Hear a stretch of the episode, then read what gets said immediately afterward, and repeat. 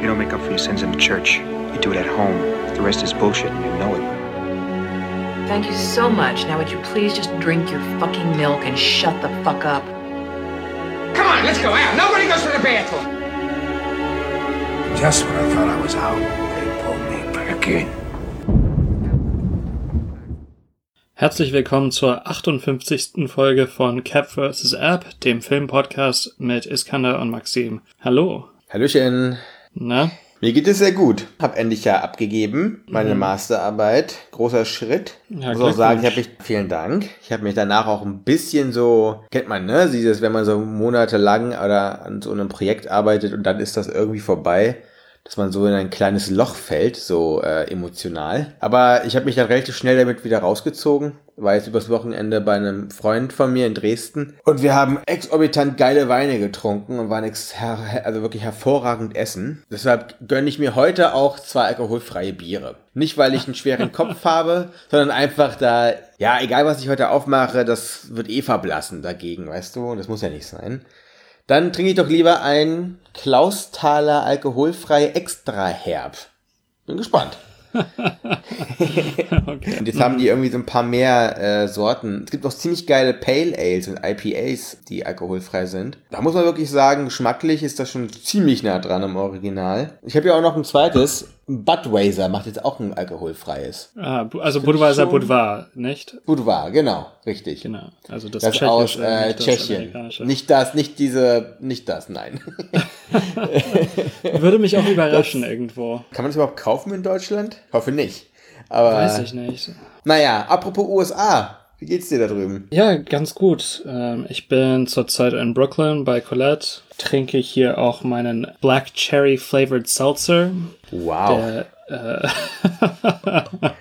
ähm, Supermarktkette Harris Teeter. Also äh, läuft alles blendend. Vertiefe mich zurzeit in der Forschung und ja, es ist nett, einfach ungestört und wirklich an einem Stück große äh, Passagen aus Büchern lesen zu können und nicht abgelenkt zu sein. Das ist äh, wirklich was anderes, wenn man sich mit der Konzentration vertiefen kann und ja, anfängt so wirklich ein Gespür für die Materie zu bekommen. Langsam zeichnen sich die Verbindungen zwischen den äh, verschiedenen Topoi äh, ab. Sehr gut. So, äh, kommen wir zu unseren Filmen, nicht? Wir besprechen heute äh, Stuber und äh, Knives Out. Und ich glaube, da Knives Out unser äh, Blockbuster ist, sollten wir damit anfangen, oder? Unbedingt, obwohl wir dringend klären müssen, dass es auch kein Blockbuster ist wenn man ganz ehrlich ist.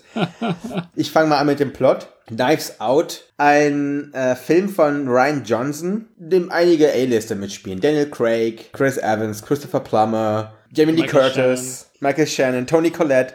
Die Liste ist sehr lang. Worum hm. geht es? Äh, wir haben den super erfolgreichen Krimi-Autor Harlan Thromby, der an seinem 85. Geburtstag tot in seinem Kabinett gefunden wird. Er soll sich mit so einem Degen die äh, Halsschlagader aufgeschnitten haben. Logischerweise, da wo viel Geld ist, das ist eine sehr reiche Familie, auch eine sehr illustres Haus oder Anwesen, nennen wir es mal lieber. Und da spielen verschiedene Familienmitglieder eine Rolle, seine Kinder. Und in der Mitte ist auch äh, die Haushälterin, nee, nicht Haushälterin, die ähm, Nurse, die Krankenschwester. Krankenpflegerin, ja. Die äh, Brasilianerin ist sie, ne? Glaube ich. Ja, soll sie sein. Marta Cabrera heißt sie im Film, gespielt von Ana de Armas. Boah, das ist echt nicht einfach, eine Krimi zu, zu rekapitulieren, weil man weiß halt nicht, was man verraten soll und was nicht. Mhm. Es gibt jedoch viele Gründe, warum man an einem Suizid zweifeln kann bisschen unsexy erklärt.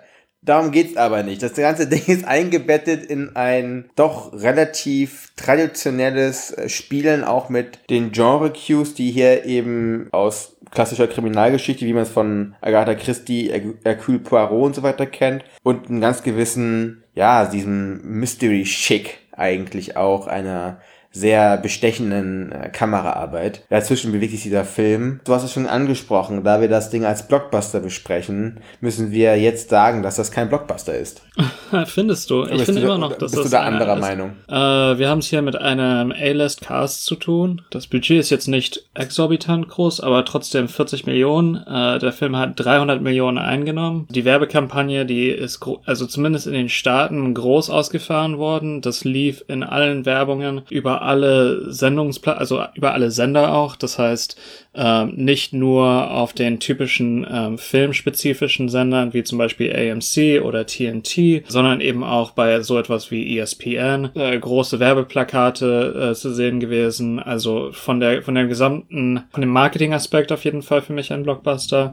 Wie gesagt von dem Alice Cast ein Blockbuster und auch gewissermaßen von dem Budget und von den Einnahmen. Ähm, obwohl das Budget vermutlich sich größtenteils auf die Bezahlung der Schauspieler belief und vielleicht nicht so sehr auf Spezialeffekte. Ja. Das ist die eine Seite. Die andere Seite ist, sind, dass dieser Film keine der eigentlich Blockbuster inhärenten Qualitätsmerkmale hat. Außer einem A-List-Cast, der aber doch sehr, sehr, also fast ensemblemäßiger ist, weil ja, ich weiß gar nicht, was haben wir gesagt, so um die zehn Leute da eben mitspielen und auch eine relevante Rolle spielen. Also es ist nicht so, dass wir eine wirklich große Hauptfigur haben, wir haben die äh, Haushälterin in der Art und Weise, die jedoch nicht zum A-Lister-Cast witzigerweise gehört. Obwohl sie in Mexiko zumindest auf jeden Fall, also sie ist ein, ähm, wie nennt man das, Übergangsstar? Neue Generation nennen wir das so. Also mir war sie, mir war sie neu zum Beispiel. Mhm. Also ich kannte sie nicht. Ich bin noch sehr selten in Mexiko, muss ich dazu sagen. Ich habe den mit meinem Mitbewohner geschaut und mein Mitbewohner ah, ja. kannte sie aus mexikanischen Soap Operas. Telenovelas? Äh, ja, ja. So.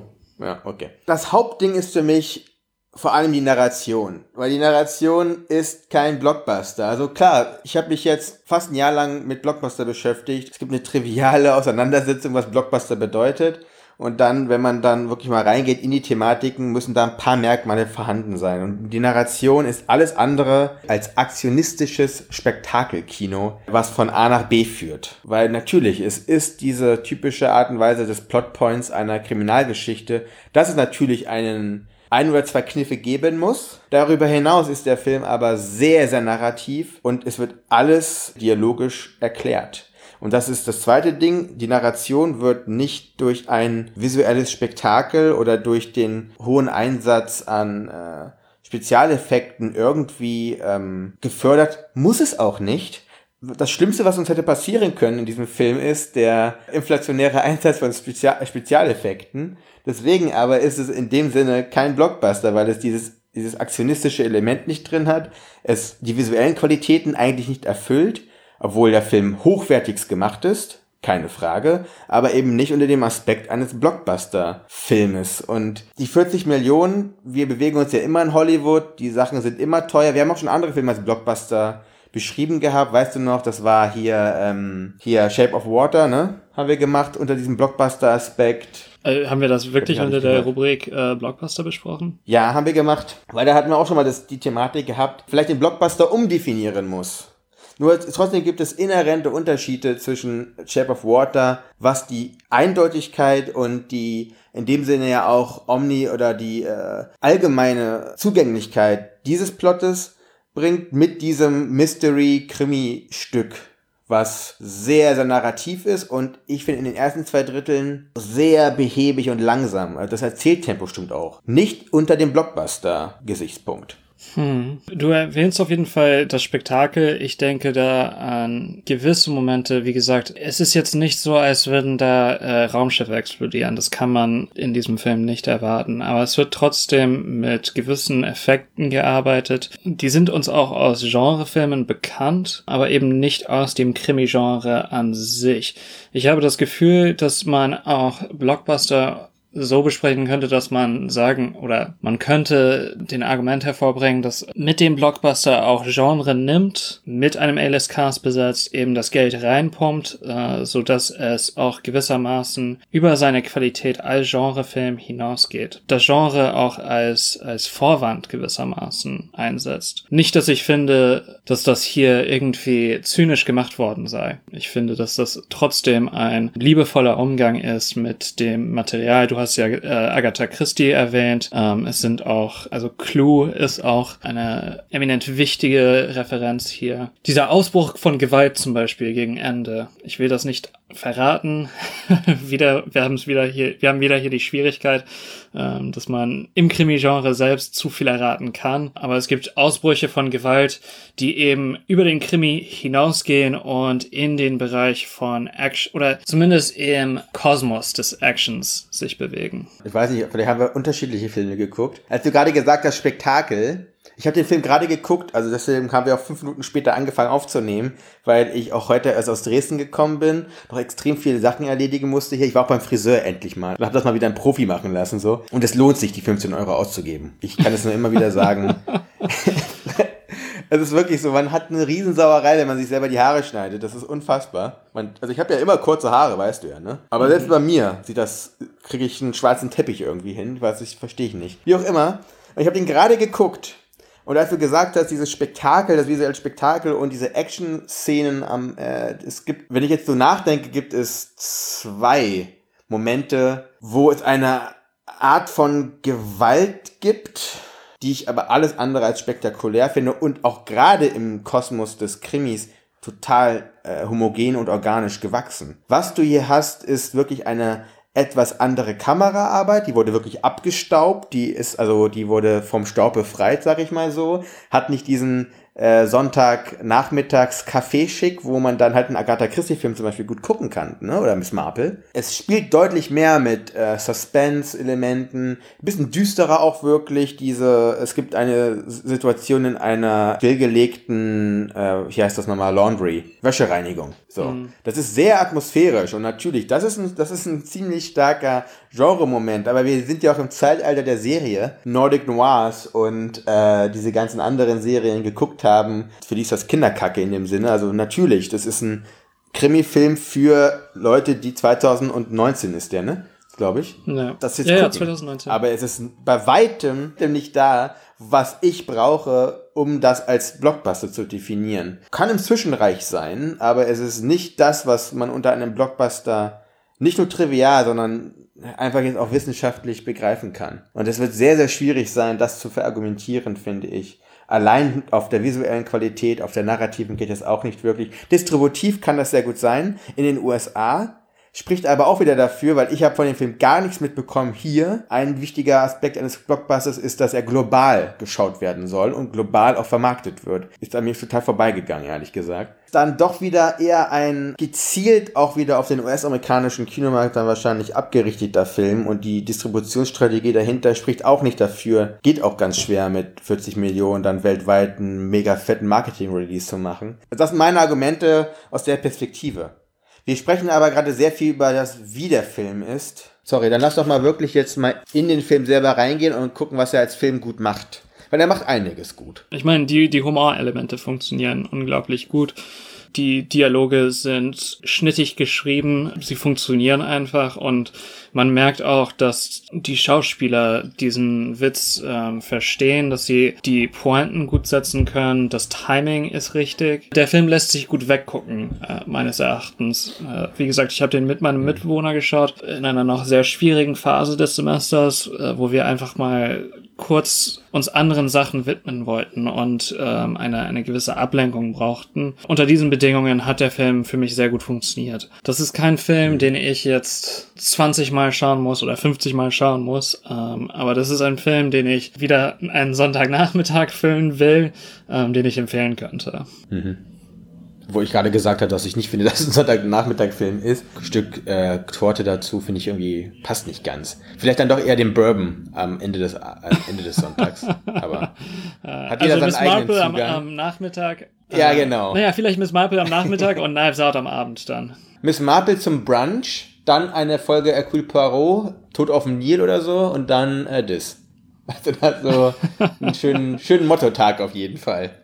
Aber kommen wir mhm. kurz zu diesem Witz grundlegend fand ich den Film jetzt keine Komödie. Es wird sehr akzentuiert eingesetzt, der, der Humor. Und äh, die, die Schlusspointe ist super funny. Das war der einzige Moment, wo ich wirklich laut aufgelacht habe. Sonst war, habe ich nicht wirklich hier ähm, ja, Tränen gelacht. Aber das muss man ja auch nicht. Hier geht's ja um was anderes und ich finde, das haben sie sehr smart gelöst. Die haben einen, einen Kniff benutzt, erzählerischen, der aus einer ja gewöhnlichen Kriminal-Mystery-Geschichte, wo man halt immer aus der Perspektive des Ermittelnden schaut oder den Film betrachtet, haben sie eine andere äh, Figur genommen, aus der mit der wir gehen, durch mit der wir auch mitleiden und mit der wir diese ganzen Entwicklungen des Filmes nachvollziehen können. Das war sehr smart. Weil ich dachte mir irgendwann so, ja gut, jetzt läuft auf das Übliche hinaus, uns werden die verschiedenen Motive und warum die alle wollen, dass ihr äh, Großvater da irgendwie über die Wupper geht. Tausendmal gesehen und dann kam dieser geile Kniff mit einer Transparenz genau an der richtigen Stelle, was mich dann weiter hat schauen lassen mit äh, wirklich, ja, interessiertem Blick. Weil davor, in der ersten Drittel war ich so, oh nee, was wird denn das jetzt wieder? Ich war, diese, diese Automatismen haben wieder angefangen. Und die Ja. wurden gekonnt von dem Film ähm, konterkariert. Ja, ich denke auch einfach, dass äh, es irgendwo die Charme ist des, des Films. Dass da, ich will nicht sagen, dass es gewagt ist, das ist vielleicht zu viel, aber dass man eben diesen Schritt gegangen ist und diese äh, Strukturen unterwandert hat. Um nochmal jetzt die Brücke zu schlagen, bevor wir zum zweiten Film kommen, dieser Blockbuster-Gedanke. Es wäre toll, wenn, wenn Blockbuster öfter ähm, diese ja, tradierten Grundpfeiler, die wir ja seit, das wann hat es angefangen, so schlimm zu werden, aber also so dieses Spektakel auch mal umdreht, auch mal hinterfragt, vielleicht in anderen Positionen und Themen auch mal verortet. Das ist ein sehr schöner Ansatz. Ich glaube aber nicht, dass das die Motivation der Filmemacherinnen hier in diesem Film gewesen ist, einen Blockbuster zu machen, sondern sie haben einfach einen Film im US-amerikanischen Filmindustrie-Kontext produziert, der dann eben genau äh, diese Zahlen zum einen aufruft und dann aber auch ein ganz gewisses Marketingbudget beansprucht, wenn man so A-Liste wie Jamie Lee Curtis und Danny Craig der by the way super geil ist in dieser Rolle, ne? Die ist äh, super charmant auch wieder. Viel wird auch wirklich mit ihm transportiert und so ein kleiner Smartass auch, der ähm, ja, Ja. einfach sehr, sehr, sehr cool ist. Sein Südstaatler-Akzent ist nicht gerade äh, überzeugend. Äh, Nee, ne? es Ich hab mir auch ganz gedacht.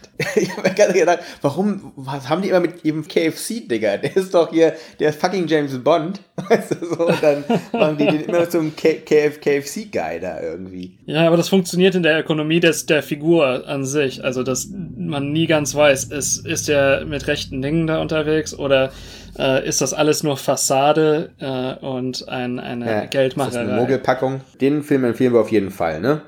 Schaut ihn aber vielleicht nicht, wenn ihr erwartet, dass euch, dass da irgendwie alles in Flammen aufgeht. Aber wenn ihr Bock habt, euch einfach was, ja, einen schönen Krimi reinzutun, der mit, mit coolen Kniffen arbeitet, dann go for it. Ja. So, So, äh, dann kommen wir zu äh, Stuber. Ich mache die Zusammenfassung, ne? Genau. So, äh, Stu ist Uber-Fahrer und Vincent ist äh, Cop bei der LAPD. Vic oder Vincent? Vic, Vic wird er immer genannt. Vic Manning heißt er mit Nachnamen. Ähm, das ist schon ein Clou für seine Persönlichkeit. Das ist ein Supercop, sehr männlicher Typ, gespielt von Dave Bautista, dem äh, Wrestler. Vic ist ein, ein harter Cop, aber seine Partnerin ist äh, von einem Kriminellen erschossen worden namens äh, Tejo. Tejo heißt er, ne? Vic ist auf Rache hinaus. Bevor er aber Tejo erfassen kann, unternimmt er LASIK Surgery. Wie nennt man das auf Deutsch? Das ist diese Er kriegt Augenoperation. wo eine, hier, äh, ja, eine Laseroperation, seine Augen werden gelasert. Er muss von Stu, dem Überfahr Uber-Fahrer, überall hin transportiert werden. Überfahrer ist er nicht, auf jeden Fall. Das kann man, kann man mit Fug und Recht behaupten. So.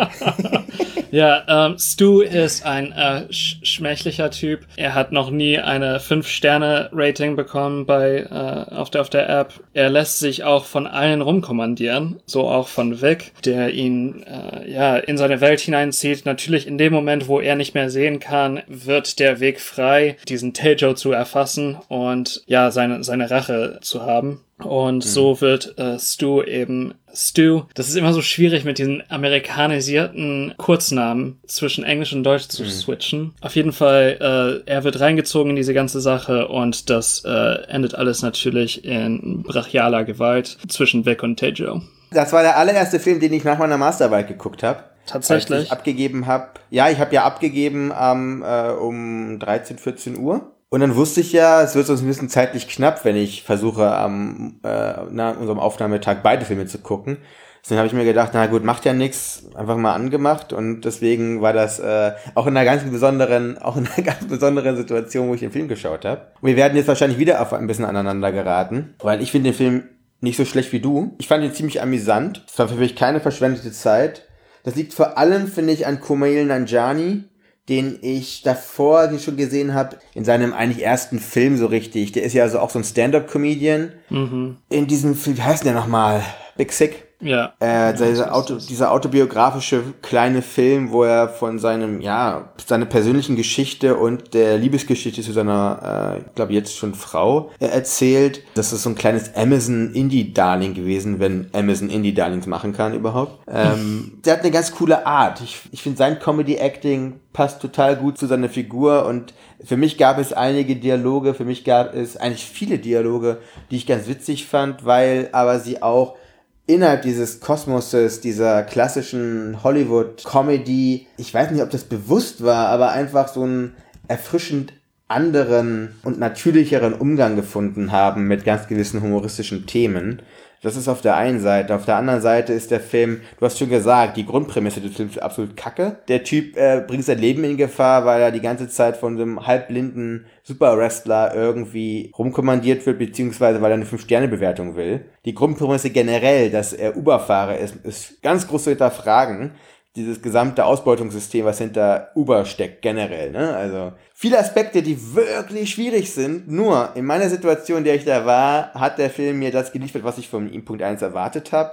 Gab mir wirklich zwei, drei Momente. Ich äh, nenne jetzt die Store-Kampfszene zum Beispiel, äh, in der wirklich echt witziger Umgang gewesen ist. Und da habe ich ihm wirklich öfter aufgelacht. Weiß nicht, woran das lag. Ob ich vielleicht gerade im emotionalen Loch war und über alles gelacht hätte, aber ich fand den Film wirklich unterhaltsam. Welche Themen fandest du anders angesprochen oder anders umgesetzt, als man es gewohnt ist? Na, es, war, es, waren, es waren so zwei, drei kleine Sachen drin, wo es auch um. Er ist Pakistani, ne? Glaube ich, Kuminan Jani. Der, der, Schauspieler selbst. Genau. Ich glaube, ja. er ist Pakistani. Und es gibt so zwei, drei, das waren so ganz kleine Sätze, wo es dann so aufgegriffen wurde, auch ethnischen Konzepte dahinter was er auch als eben Pakistani mit Uberfahrer, es waren so Kleinigkeiten, wo ich dachte, okay, das habe ich so noch nicht gesehen und die Witze haben für mich gezündet.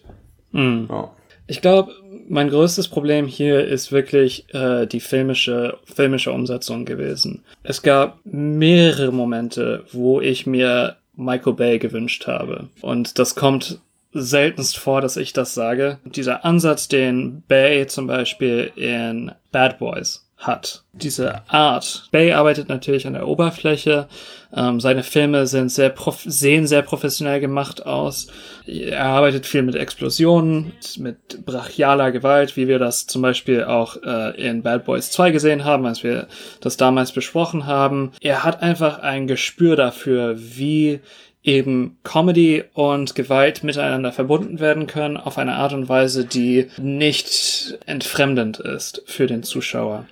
Und das hat mir hier einfach gefehlt. Die Gewalt, für mich hat sich das alles sehr zynisch angefühlt, als würde man eben diese, diese Set Pieces verwenden, diese, diese verschiedenen Locations, Arbeit mit Slow Motion, gewisse Grundsituationen in einem Shootout zum Beispiel, das kennen wir alle aus Actionfilmen seit den, seit den späten, späten 90er Jahren oder seit den frühen 90er Jahren, äh, besser gesagt. Das kommt alles zusammen und ist nicht wirklich kohärent. Für mich zumindest waren das Bruchstücke einer äh, ganzen Erzählung, eines ganzen Filmes, die dann auch nicht wirklich mit Leidenschaft, mit professioneller äh, Bedacht wirklich durchgeführt worden sind, bis zum, also bis zu dem Grade, wie es eigentlich hätte sein müssen, damit der Film für mich in seinem sehr engen Spaten äh, funktioniert. Also der Film wird kein generationprägender Comedy, Buddy, irgendwas Movie.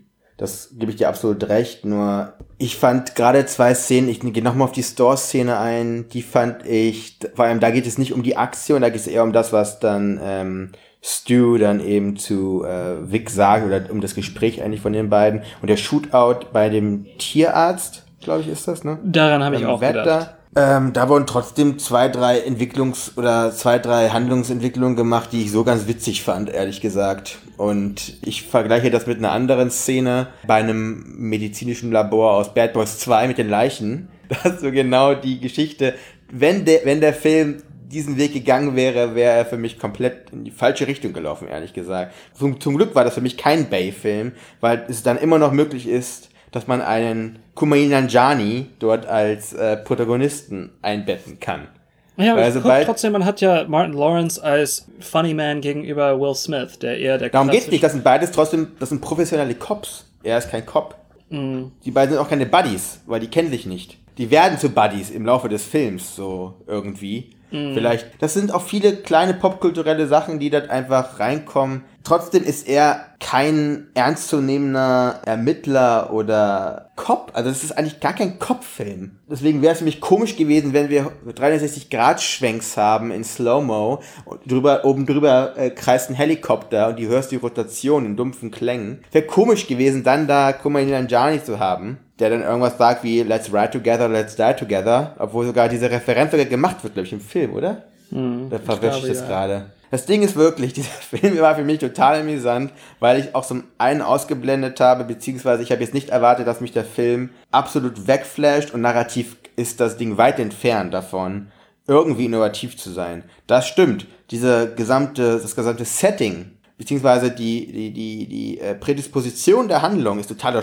Irrsinn. Also das sind ja alle so Sachen, die reingestaged sind, logischerweise, ne?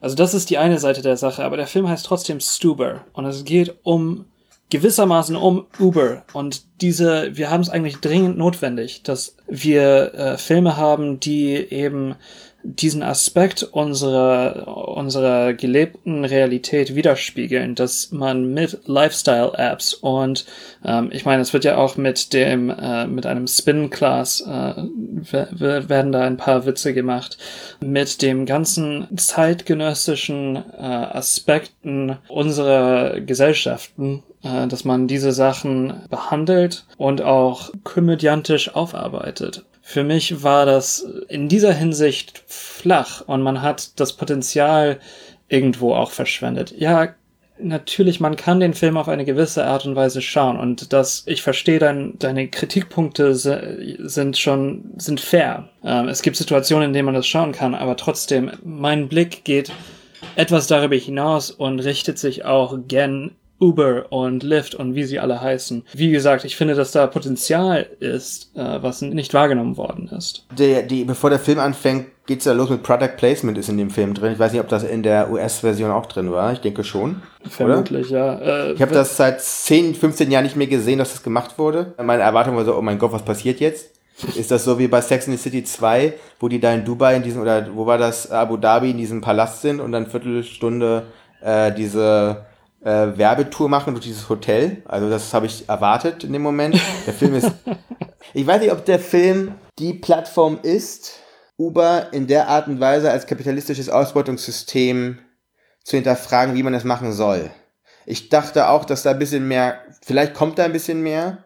Für mich war aber dieses, die Limitierung narrativ absolut schon gegeben, dass, und ich weiß auch nicht, ob wir das ihm vorwerfen können, generell.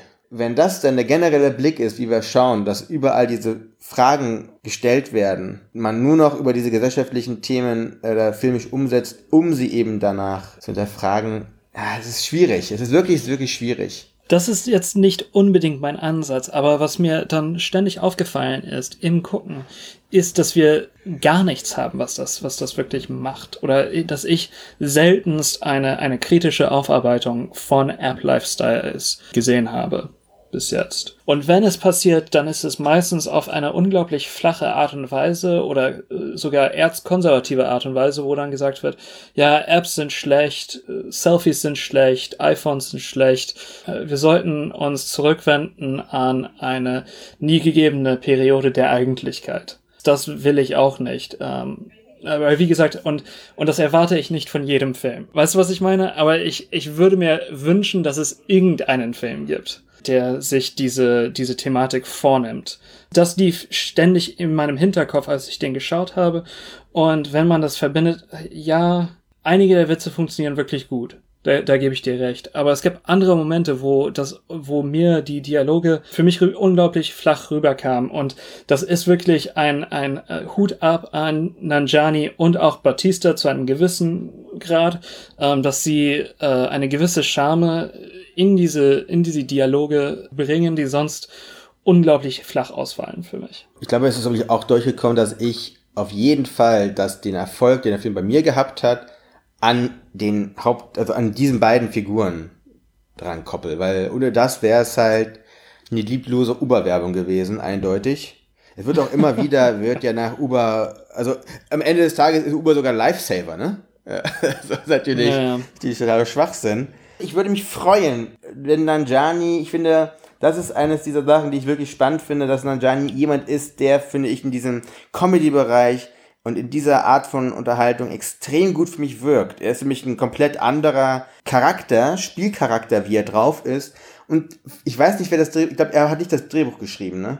Er ist auf jeden Fall nicht dafür verantwortlich gewesen. Ich will, dass er sich mal mit, oder Leute wie er sich mit ihm damit auseinandersetzen. Weil da kann es ja sein, und das hast du gemerkt, es gab so diese zwei, drei Sachen auch, wo es um diese pakistanische Servicekraft und sowas ging. Es gab Humor, der hinter Fassaden blicken kann. Jedoch ist natürlich nicht einfach, wenn du auf der Payroll stehst von Uber, wenn das Ding auf Product Placement basiert. So. natürlich ja. nicht. Deswegen musste man, muss man sich von, keine Ahnung, BVG bezahlen lassen, so, um dann vielleicht einen kritischen Uber-Film zu machen, der dann bitte auch von Nanjani selber geschrieben wird. Weil das der Mann die Befähigung dazu hat, wirklich etwas äh, Witziges zu machen, was funktioniert, hat er ja schon mit Big Sick in diesem Sinne bewiesen. Mhm. Und ähm, ich kann nachvollziehen, dass man denkt, okay, wenn Uber selbst im Titel vorkommt, irgendwie will ich da eine andere Auseinandersetzung haben. Das ist aber natürlich nicht möglich innerhalb dieses Produktionskontextes. Vielleicht ist das aber ein Anreiz oder sieht man hier, dass ein paar Zutaten drin sein können, die stimmen. Und danach muss sich halt jemand wie er wenn er nicht vorhat, irgendwie auch wirtschaftlich zu vermiesen. Das ist natürlich auch immer eine Frage, ne? Mhm. Wir möchten immer, dass alle Leute investigativ und Dings sind, aber die Realität ist nun mal auch einfach eine andere. Und genau wie wir es vorher gehabt haben mit dem, mit dem Blockbuster. Ich habe mich jetzt damit ein Jahr lang auseinandergesetzt. Es wäre auch schön gewesen, immer wieder mal einen Blockbuster zu haben, der die Grenzen und die Ketten sprengt des bisher Gesehenen, einen anderen Betrachtungspunkt draufbringt. Das sind jedoch ganz langgezogene Traditionen. Das sind Cues. Da braucht es initiierende Momente. Stu ist nicht der Film, um das äh, Comedy-Format komplett zu revolutionieren. Im Gegenteil. Knives Out ist das eindeutig, finde ich, auch nicht das Meta-Genre Blockbuster. Es sind aber initiierende Momente. Das ist so ein kleiner Sparkle, den wir vielleicht nutzen können. Vielleicht ist das das Fazit auch aus diesem, aus diesem Film. Nicht mit einer Machete alles niedermetzelt, sondern trotzdem sagt, da gibt es so einen kleinen Funken und da muss man einfach dahinter sein, dass man den größer macht, ne? Obwohl es trotzdem ja. sonst sehr stark innerhalb dieses Rahmens bleibt. Das ist ein Film, habe ich auch sofort vergessen, nachdem ich ihn ausgemacht habe. ja. Klar. Ich habe den vor vier Tagen muss, geschaut und es war schwierig. Ganz richtig, dass du The Big Sick erwähnt hast, weil das ist vielleicht der bessere Vergleich. Und ich glaube, das ist für mich der nächste Ansatz, mir The Big Sick anzuschauen. Das ist der Film, den ich jetzt ohne ihn gesehen zu haben, aber nach dem, was du gesagt hast, vielleicht unseren Zuschauern auch empfehlen würde, wenn man die Zeit hat und eben ein, ein gewisses Gefallen hat an ähm, entweder den Schauspielern oder eben an der Art und Weise, wie hier hier gefilmt wird, kann man sich auch Stuber geben. Das ist dann, wie gesagt, aber eine Entscheidung, die, wie gesagt, ich würde den mit Bedacht treffen. Ich frage mich, ob es noch dieses alte Medium des Leserbriefes gibt, weißt du? Also so, weißt du, wo Leute einfach eine, ja klar, heute gibt es Hate-Kommentare, okay, Weißt du so, aber dieses, dieses romantische, weißt du, wo, wo Fans ihren Idolen noch so Briefe geschrieben haben und oder äh, gebeten haben um etwas, weißt du? So, kannst du bitte mm. mal das machen? Kannst du mal sowas spielen? Vielleicht warten sie auch auf Feedback und können, können das positive Feedback gar nicht sehen aufgrund der ganzen rassistischen und xenophoben und was auch immer Kommentare, die ihre Social Media Plattform fluten. Vielleicht braucht es auch einfach immer wieder so ein Korrektiv eben von den Rezipientinnen in der Art und Weise zu sagen, Nanjani, Digga, mach doch bitte Stuba nochmal in geil. I don't know. weißt du? Äh, nee, ich meine, wir, wir, wir hoffen ja beide, dass äh, unser Podcast auch nicht im luftleeren Raum geschieht. Ne? Also das ist primär ein Gespräch zwischen uns beiden. Ähm, aber wir hoffen doch trotzdem, dass äh, unsere Zuhörerinnen sich mit diesen Ideen engagieren. Wir, also ich heiße jedes Feedback willkommen und ähm, wie gesagt, das ist ein, ein ziemlich großes Unternehmen. Wir haben einen, einen sehr kleinen, äh, fast mikroskopischen Anteil daran. Na, wir machen uns viele Sachen für uns auch bewusst, ne? Also die generelle Message ist, wenn jemand Nanjani kennt und eine Telefonnummer von ihm hat, gibt sie uns. Wir werden uns dann bei ihm melden. Sehr gut. Nächste Woche, da machen wir ein Indie-Darling und eine alte Perle. Atlantique von äh, Mati Diop. Und mhm. die alte Perle ist To Be or Not To Be von Ernst Lubitsch aus dem Jahre 1942. Sehr, sehr gut. Ja, da ist nichts mehr zu sagen, außer äh, wir sehen uns dann in zwei Wochen wieder. So ist es. Tschüss.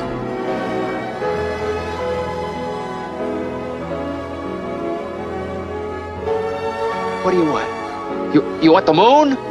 Just say the word and I'll throw a lasso around it and pull it down. Hey, that's a pretty good idea. I'll give you the moon, all right?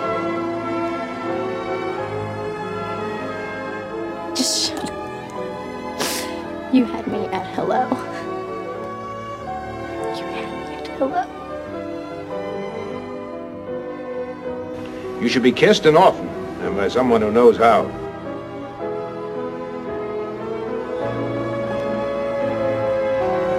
I'm also just a girl. Standing in front of a boy. Asking him to love her.